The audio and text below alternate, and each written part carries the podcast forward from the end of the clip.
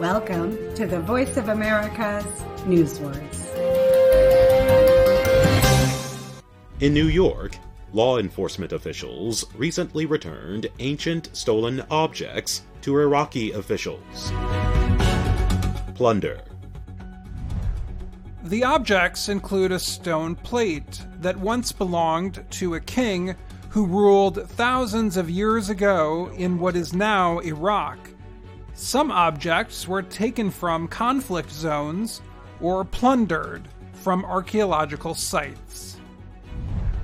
Plunder can be both a verb and a noun.